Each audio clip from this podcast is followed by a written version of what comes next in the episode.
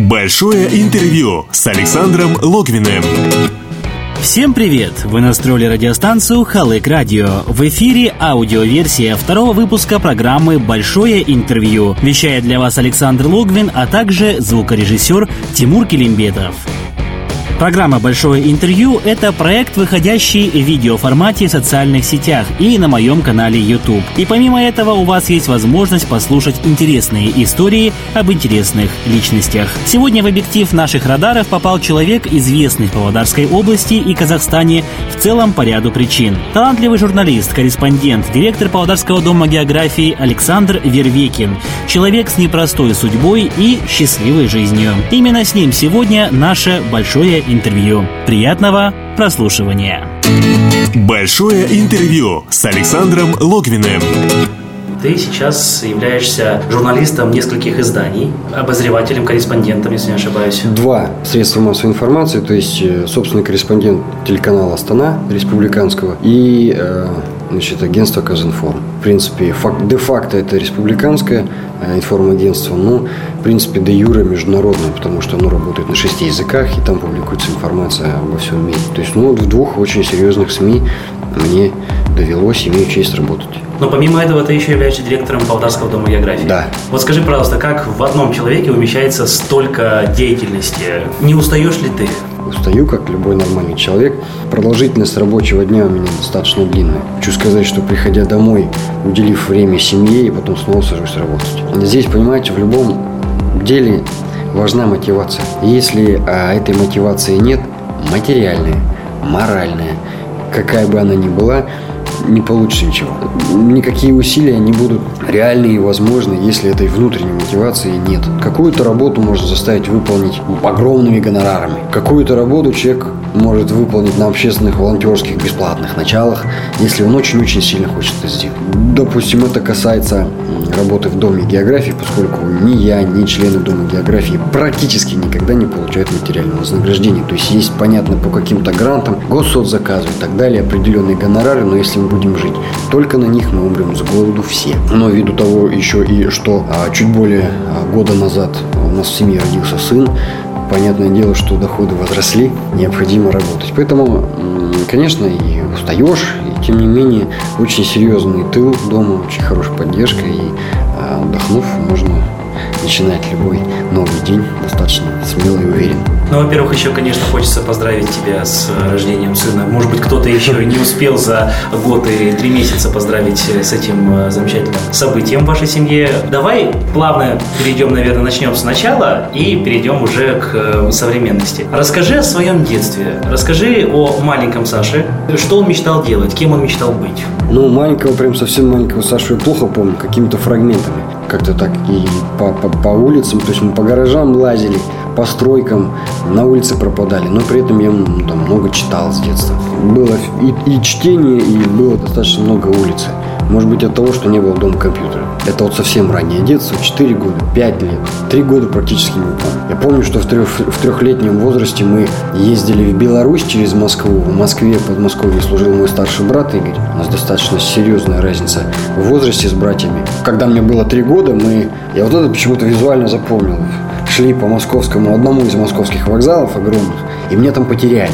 Можете себе представить ужас родителей, где сотни тысяч людей, никто друг друга не знает и потеряет ребенка. Меня нашли, все в порядке, но я эту, эту поездку помню. Я помню, что мы долго ехали на поезде, я ходил по вагону, меня как маленького там все угощали, то бабушка с дедушкой какие-то, какими-то сладостями, там, булочками, конфетами. Целый вагон был солдат, я их смешил. Помню себя уже в школе, конечно. В четвертом классе мне в руки попала книжка, я, увы, не помню ни автора, ни названия. Но я помню, что она повествовала о рейсе с советского какого-то морского судна. Моряки везли животных. И после этой книги я стал мечтать о море. И я прям грезил стать моряком. Хотя я понимал, что вот у меня уже тогда упало зрение, и что близорукого моряка как-то так никто не захочет себе иметь, да. Но, тем не менее, я мечтал и хотел, и сейчас эта мечта о море, она осталась. Мама моей мечте знала. Маме в руки попалась газета «Звезда Прииртышья» с объявлением Клуб юных моряков в Павлодаре набирает детей в группы под названиями такими, как «Юнги», «Юные десантники», «Морская пехота», «Спецназ флота». Такие названия, все, и я туда пошел. И вот с пятого по десятый класс я занимался в клубе юных моряков. Это было потрясающая юность. Я очень счастлив, что у меня была именно такая юность, и именно таких друзей я нашел там. Эту дружбу мы несем до сих пор. Понятно, что не со всеми, но вот именно заведенные там знакомства и друзья, они очень-очень крепкие. В общем-то, научились грести. Мы научились ходить строем, мы научились себе оказывать всю вообще помощь, любую практически, первую медицинскую, там, пришить, зашить что-то на себе, приготовить себе еду в полевых условиях, себя обслужить, вот все меры полевой гигиены, например, правильно организовать экспедицию, полевой лагерь и очень-очень много всего, ходить в горы, ну, то есть очень серьезная такая была подготовка, конечно, это помогло потом, ты более уверенно себя чувствуешь в жизни, коммуницируешь с другими людьми. И это помогло, допустим, сейчас уже, когда мы стали проводить праздник День Иртыша, других людей готовили, потому что сами умеем, я умею. Ну, вот, вот такое было детство. Большое интервью с Александром Логвиным. История твоей юности, история твоей молодости не всегда была такой яркой, пестрой, насыщенной, что были в жизни моменты, действительно были темным пятном. Мы знаем о том, что ты переборол очень страшную болезнь. Вот да. Расскажи об этом.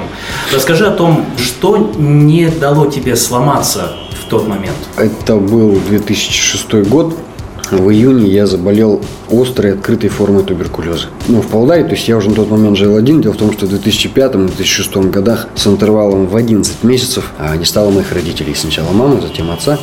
С марта две тысячи шестого года мне было двадцать лет. Я учился на втором курсе журфака ПГУ, а я жил один. А что такое один? Ну, где-то там лег поздно, где-то встал как попало, где-то не поел, где-то не доел. Это уже позже мне стали объяснять. Стрессы. Парень, ты себя довел сам. Да, стрессы, действительно. Упал очень серьезный иммунитет. У меня открылась такая, такая болезнь. Причем все симптомы были налицо. Я их просто не знал. Сильная температура держалась каждый день в течение более чем трех недель. Каждый день примерно в четыре часа у меня даже язык дрожал. Но я работал. Это был июнь. Я был на пике. Окончание учебного года, сессия, начало, вернее, сессии, канун, зачеты. Плюс я ходил на курсы немецкого языка. Плюс, конечно, это работа. Я тогда работал в газете «Звезда Прииртышья». Ну, очень много дел. Как-то так не до себя. Нельзя так на себя. Надо всегда все-таки о себе заботиться, потому что ну, никто тебе э, потом не скажет. Это самое, не воскресит тебя, да? Вот. И, в общем-то, я и все эти симптомы действительно указывали на то, что вот кроме температуры, это была очень серьезная потливость, отсутствие аппетита и ну, масса других вещей. Однажды у меня открылось кровохарканье дома, я вызвал скорую, причем выпил горячего молока, оказывается, нельзя. Вообще горячее нельзя. Даже когда кушаешь, должно остыть тот же суп и потом кушаешь, потому что лопаются капилляры, начинается кровотечение. То есть я кашлял кровью. Я кое-как себе вызвал скорую, меня забрали, меня отругали. Сделали, значит, рентген-снимок, томографический большой снимок подробный, ну и сказали, да, дорогой, причем открытая форма, не просто закрытая. А вот, ну, сначала я два-три дня пролежал в такой палате, где э, ходят пациенты с закрытой формой, поскольку для начала нужно было уточнить мой диагноз. Потом, это была пятница вечер, это была последняя пятница июня. А если вы помните, что последние выходные июня в Казахстане – это День молодежи. А плюс тогда, последнее воскресенье июня, это был еще День журналистики. Вот представьте, как я расстроился, что эти праздники я проведу в больнице. Я-то думал, ну полежу, меня отправят домой. Сейчас. Я когда зашел в палату, рядом сидел мальчишка молодой, ну там четыре или пять коек было. И он сказал, ну это минимум на два месяца. И я такой, о, приехали. А у меня были большие планы на лето. В тот день или за день до этого ходил, ездил в речной порт, договаривался о большом репортаже на борту БТК. Знаете, там все, столько планов творческих, как всегда. И тут эти планы, я понял, что рухнули. Все за выходные сделали анализы в понедельник, сказали, что у меня закрытая форма. Меня перевели в другое отделение, и я пролежал все лето. Но у меня как-то сразу стрельнуло в тот же, через вот минуту после этой фразы, что парень, минимум два месяца тут будешь тут лежать. У меня как-то сразу выстрелила фраза в голове: вылечиться и забыть. Быть, потому что действительно хотелось много всего сделать. Болезнь смертельная. Она смертельная, излечимая. Можно относиться к ней по-разному. Можно смертельная, но излечимая. Это так оптимисты говорят. Пессимисты могут сказать, она излечимая, но она смертельная. Главное слово в конце. Здесь Я... перемена мест имеет. Здесь имеет, да. значение перемены слагаемых. И я понял, что надо вылечиться и забыть, жить дальше. Огромную поддержку оказывали друзья. Практически все. И коллектив, и «Звезды Прииртышья», и редактор на тот момент Юрий Дмитриевич Поминов, он лично несколько раз приходил, и всегда, всегда это было с большими сумками продуктов, и из возрождения общества немцев, где я тогда и состоял, и где я, с которым я дружу до сих пор, и холодильник ломился от гостинцев, все-все, и друзья у меня на улице со мной сидели там до позднего вечера, нас разгоняла уже охрана, то есть поддержка была очень сильная. Тот же Юрий Дмитриевич Поминов, он принес вот такой вот блокнот и сказал: пиши, ты журналист, с работой, говорит, не переживай, то есть мне больничный, хотя я, я говорил, а мне зачем больничный? Меня в больнице кормят, меня поят, у меня крыша над головой есть. Нет, все равно вот женщины из редакции приехали с листочками бумаги, вытащили меня в фойе из палаты, заставили на стене написать просьбу о том, чтобы мне выделили материальную помощь, то есть вот такое отношение, понимаешь? Мне еще там платили, позже я уже этими деньгами воспользовался. В общем-то, в палате я познакомился с дедушкой, которому на тот момент мне было двадцать один, а дедушке Дорошенко, дед Миша, было шестьдесят три года. Он в молодости восемь лет ходил по морям.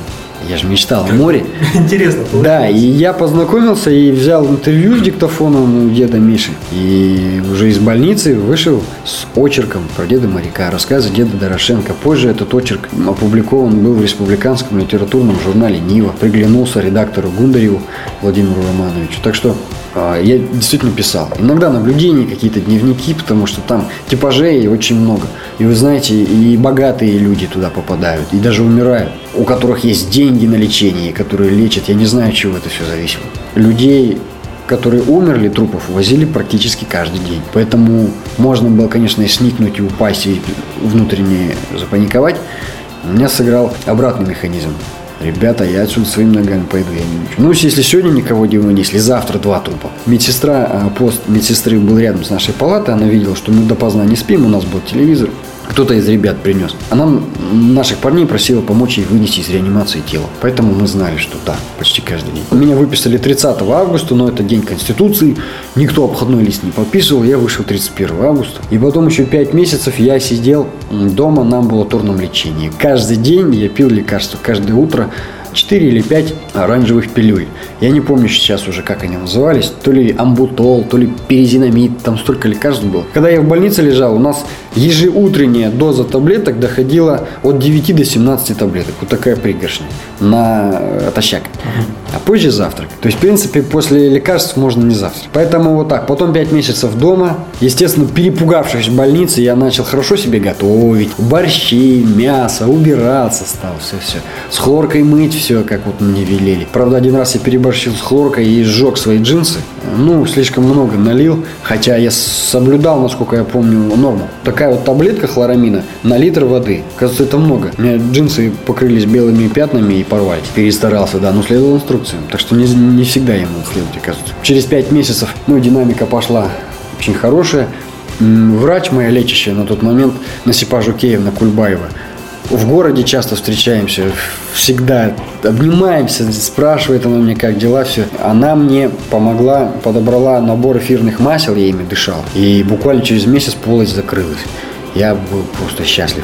Потом мне от государства выделили бесплатную путевку в тубсанатории в Боровое.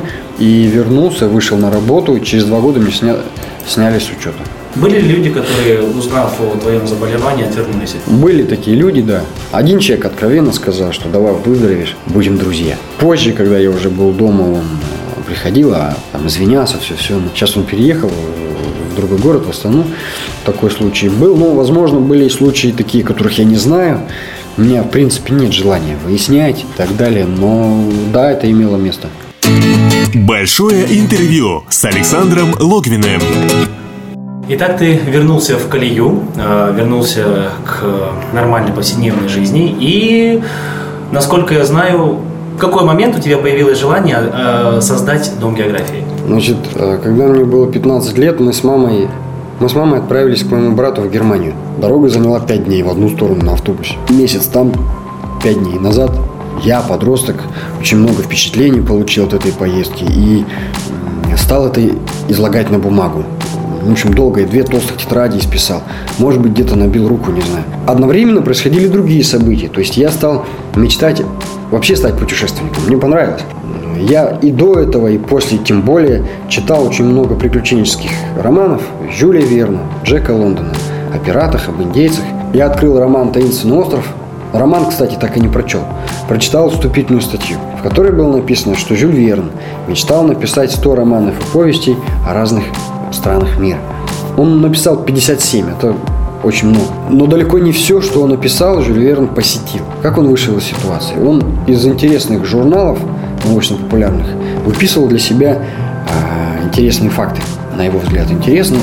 И он очень долго это делал. Со временем у него собралась дома большая картотека, которая, насколько я знаю, цела и имеет большую научную ценность. И мне эта идея показалась интересной. Но я понял, что если буду выписывать, я на одной пасте разорюсь. Я стал вырезать. Я вырезал из разных журналов какие-то факты, какие-то статьи собирал, интервью, какие-то информации. Я это делал двенадцать лет. Я собрал двести папок вот таких о ста восьмидесяти пяти странах мира, обо всех океанах, частях света, о самих путешественниках и ученых. И одновременно собирал книги. Без малого тысячу экземпляров я собрал, девятьсот с лишним. Но потом понял, что нужно как-то работать, что ли, по-взрослому, что один в поле не воин, что команда сможет сделать гораздо больше и лучше, что если я буду один просто собирать, это будет хорошо, большая, но тем не менее домашняя библиотека, которая меня, ну, в лучшем случае, просто из дома вытеснит. Отчасти одновременно меня вдохновлял примерно Андрей Григорьевич Шафер, который тоже собрал огромное собрание лучших образцов музыки всех времен и народов. И да, библиотеку. И я ходил на его вечера каждую пятницу, когда в школе учился. Поэтому в две тысячи двенадцатом году, осенью, я начал собирать ребят, как бы единомышленников. Вот практически всем писал, кто у меня был в поле зрения, в социальных сетях. Практически одно и то же письмо, но чтобы это не было спамом, я обращался по имени, ну, кому-то по имени-отчеству. А вот, я помню, сидел практически до утра, по ночам на выходных. Отправлял эти письма, потом отвечали люди. Ну и потом впервые мы собрались у меня дома в феврале две тысячи тринадцатого года впятером. И собирались так каждые две недели по воскресеньям у меня дома. Сначала у нас было пятеро или четверо, потом шесть-семь. Вот этот ком, снежный ком рос. В принципе, в течение всего две тысячи тринадцатого года мы собирались, строили планы, обсуждали, мечтали. Эти планы мы записывали. Вот сейчас, когда старые бумаги я перебираю, они попадаются на глаза. Там написано «создать сайт», «создать библиотеку», «строить день РТШ», какие-то идеи. Они все воплотились. И это приятно, что мы не просто так говорили, а что-то делали и достигли. И мечты, они реальны. И у меня, в общем-то, были три мечты. Создать дом географии, он создан. Стать отцом, получил. И стать путешественником. В общем-то, все мечты сбылись, но теперь надо каждую доводить до ума. Сына воспитывать, дом географии расширять и посещать новые места, знакомиться с миром. Поэтому, ну, так был создан дом географии официально. Он тогда был зарегистрирован третьего декабря две тысячи тринадцатого года. И сейчас у него уже семь филиалов, сто пятьдесят три члена, свой журнал, свой сайт, масса резонансных, на мой взгляд, проектов, хороших дел.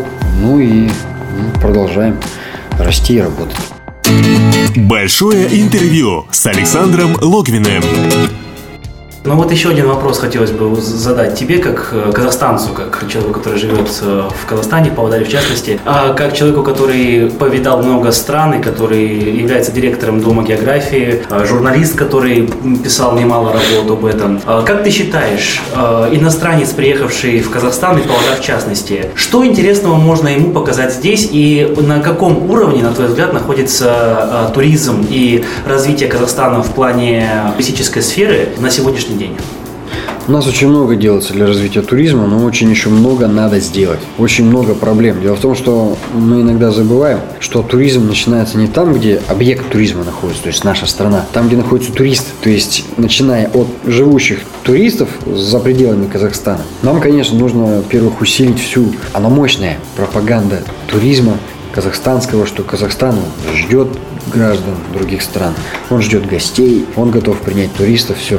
Но есть еще и понятие сарафанного радио, когда путешественник приезжает и видит не то, что было в рекламе. Вот, поэтому, начиная все-таки, да, с рекламы, на разных языках мира, на английском, на китайском, на ком угодно, на арабском, испанском, немецком и так далее, французском, нужно, конечно, заботиться о сервисе. Дело в том, что платежеспособные туристы из обеспеченных стран, развитых, вернее, стран, Они приезжают к нам увидеть наши просторы. Они стеснены в своих гнездах, в европейских, там, в Японии, в Китае и так далее. Они готовы платить за то, чтобы увидеть нашу природу. Но у нас еще есть много вещей, над которыми я не знаю, сколько еще нужно работы провести, чтобы мы перестали сорить в своем доме. Нам самим неприятно ехать по улицам или по железной дороге, когда мы видим, что вся степь от, от насыпи железнодорожной дамбы блестит от стекол и мусора. Вот вся. На это больно смотреть. Больно смотреть, когда наши ребята из Дома географии идут по реке на веслах, и они делают уборку посильную, но, извините, в некоторых местах надо баржи подгонять. И это так, огромные свалки. Да когда это видит турист, ну, у него желание отпадает, я его понимаю. Я... И свое впечатление он уже делает. Да, он уже свое впечатление, его никакой рекламы не переубедишь. Очень красиво у нас. У нас, например, в Майкаине есть место, в поселке Майкаин, недалеко от Стеллы с ковшом, посвященный юбилею АО «Майкаин Золото». Там есть место вообще практически как марсианское, то есть надо просто через холм переехать. Это склоны красно-желто-коричневых каких-то бурых цветов из-за включений, там, меди и так далее, и так далее. Но из-за них же вода, которую затопили старый рудник, который еще англичане разрабатывали, она ярко изумрудно-зеленая. Вы можете себе представить, какая это красота. Это, это никакие не Гранд Каньон, это Майкаин, Павлодарская область, Байнаульский район. Ну, Баян, понятно, бесспорно, очень красиво. Но сервис, ребята, похабный. Сервис похабный, нам самим стыдно бывает. Я в этом году по работе пять или шесть раз был в Баяне. И отдыхать там не хочу. Откровенно говорю, я не хочу там отдыхать. Я очень хочу хотеть там отдыхать. Вот в этом и парадокс. Я хочу свозить семью, чтобы они сами свое, свое впечатление сложили. Я очень люблю Баянаул. И мы там хотим создать филиал. Там очень хорошие люди, очень красивая природа. Я люблю туда ездить. И я говорю о том, как поставлена сфера туризма. Там серьезные продвижки есть в этом году. Кто был на Жасыбае, знает, какой там в этом году, в две тысячи семнадцатом году создан, построен. Пирс красивый, какое освещение и так далее. Там очень серьезные успехи в плане безопасности. Веревочная дорога, по-моему, там собирается. Да, там СОБРС ходит, уже с пивом нельзя гулять. Это серьезное продвижение. Но работа еще не початый край. Но опять-таки есть... это было все в рамках Экспо. То есть Экспо дай, дай бог, если эта планка про- продолжится, весь этот уровень работы будет продолжаться, независимо от Экспо и других тому подобных событий. Пусть а, эти темпы власти Павлодарской области, они их держат. Я вижу, какие деньги выделяются, какие усилия. Масса совещаний проводится, все. Нельзя обвинить власти в бездействии по развитию туризма, но работы еще очень-очень много. Очень много. Это касается сервиса, когда люди, мы сами, мы туристы, практически мы местные люди, мы павлодарцы приезжаем в Байнаул, мы пытаемся купить воду в магазине. На нас смотрят так, как будто мы пришли к человеку домой, продавцу. Понимаете, так нельзя. И хотим забрать что-то. И его. хотим забрать его вещь. Я пришел с деньгами, я тебе заплачу. Нет. Иди выбирай самую водичку. Это в магазинах повсеместно. Обслуживание в кафе в Байнауле аналогично. Вы будете полчаса ждать своей манты. Это я говорю э, не для того, чтобы подчеркнуть, не надо ездить в Баян, туда ездить надо. Просто проблему эту решать надо, если о ней не говорить. У нас так сто лет и будет плохой сервис в Баяне. Я, например, не хочу, чтобы там был плохой сервис, потому что я, мне не все равно. Ну, не искренне, не тянет меня отдыхать, а я хочу, чтобы меня тянуло. Надо начинать с того, чтобы люди, людям было не все равно. Вышли, подмели вокруг себя и так далее. Вот с этого уже будет намного приятнее. Потому что там великолепные краеведы, интересные историки. Столько людей, ученых с мировым именем. С мировым я, я не преувеличиваю. Ни из одного района Казахстана больше не вышло. Потому что красивая природа рождает шикарных людей. Это закономерность. Ну почему-то сейчас вот какие-то шикарные люди поистощились. Природа-то хуже не стала, а мы делаем все, чтобы она стала хуже. Мусора в Жасыбае, я не знаю, там дайверы опять вытаскивают. Это все надо решать, и тогда к нам пойдет турист. Мы сами не увидим, как рост пойдет. Большое интервью с Александром Логвиным. Александр, Швейцария или Казахстан? Казахстан. Какую книгу ты посоветуешь почитать молодежи? «Путешествие на Контике» Тура Хейердала. Любимый фильм? Любимый фильм «Республика Шкит». Почему? Ну, не знаю, мне нравится этот фильм про сирот. Когда детей называют трудными подростками, трудными детьми, а я, я против, всегда говорю, что нельзя детей называть трудными. У них взрослые трудные, а ребенок чистый лист изначально. Он не виноват, что у него папа бандит, мама алкашка. И вот фильм о, о сиротах, которые не хотели стать сиротами, они стали тем, кем их сделали. Ну, извините, у каждого потом своя вот дорожка. Вот старый советский фильм «Республика Шки». Представь ситуацию, что эту передачу или этот эфир услышит твой сын через двадцать лет. Что бы ты ему сейчас сказал? Сейчас? Чтобы он через двадцать лет это услышал. Сын, послушай, но делай, как считаешь сам. То есть... Поступай всегда, как, всегда так, как считаешь сам. Не надо ничье мнение слушать. Вернее, слушать надо, прислушиваться можно, все, но решение надо принимать всегда самому. Послушал папу, послушал маму. Хорошо, спасибо. Можно сделать так, как сказал папа. Можно сделать так, как сказала мама. Но только если ты с этим согласен. Хорошо, если ты согласен, потому что папа будет не против, если сын согласен с папой. И мама будет не против, если сын согласен с мамой. Но если он с ними не согласен, пусть он делает по-своему. Ну да, и все равно же он сам будет решать, правильно это или нет. Это ему потом от этого будет плохо. Я ему скажу: сын, это твое решение. Если не было бы географии и журналистики, чем бы ты занялся? Я не знаю, наверное, меня бы такого не было вообще. Это был бы другой человек. Ну и, не знаю, немецким языком, может быть. Окажись ты перед президентом Казахстана, хотя ты уже, наверное, оказывался. Ну вот прям вот так вот, нет? Ну в смысле вот, по работе а если вот прям близко вот так, был. Да, вот прям вот так, в близком, так сказать, контакте. Что бы ты ему сказал? Ой, так много хочется сказать президенту. Не знаю.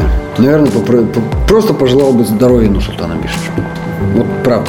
Спасибо большое тебе за беседу. Ну и, конечно же, не можем не э, в завершении не попросить пожеланий для наших радиослушателей, телезрителей, зрителей э, канала YouTube. Что бы ты пожелал всем? И на что в целом вот, нужно, на твой взгляд, обратить внимание, в первую очередь, не, не в плане даже географии, не в плане даже журналистики, а в целом человек, у которого очень богатая жизненная история, несмотря на...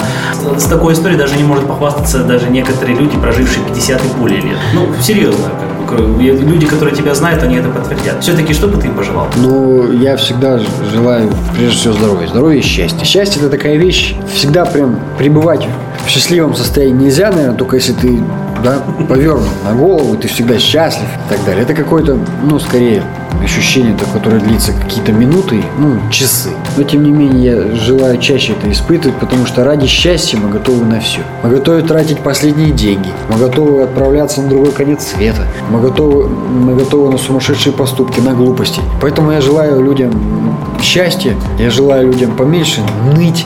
Поводов у нас масса, чтобы пожаловаться, ныть, всегда ворчать. Но они будут всегда. И они, эти поводы есть в любой стране. Они есть у любого человека. Все зависит от состояния души. И вот я желаю, чтобы и душа, и тело были у ваших слушателей, зрителей здоровы. И чтобы всегда было а, время а, уделить, а, возможность уделить как можно больше времени своим близким. А сейчас очень сумасшедшее время. Время такое. Мы всегда куда-то бежим, спешим. Этих минут не хватает. Вот пусть этих минут, чтобы побыть рядом с любимыми людьми, будет больше, и чтобы поменьше нас всех как-то трясло, ну и достатка. Большое интервью с Александром Логвиным. Напомним, полную версию интервью вы сможете посмотреть в видеоформате на страницах в социальных сетях и сайте YouTube. Это была программа «Большое интервью». Вещал для вас Александр Логвин. До новых встреч на волне Халык Радио.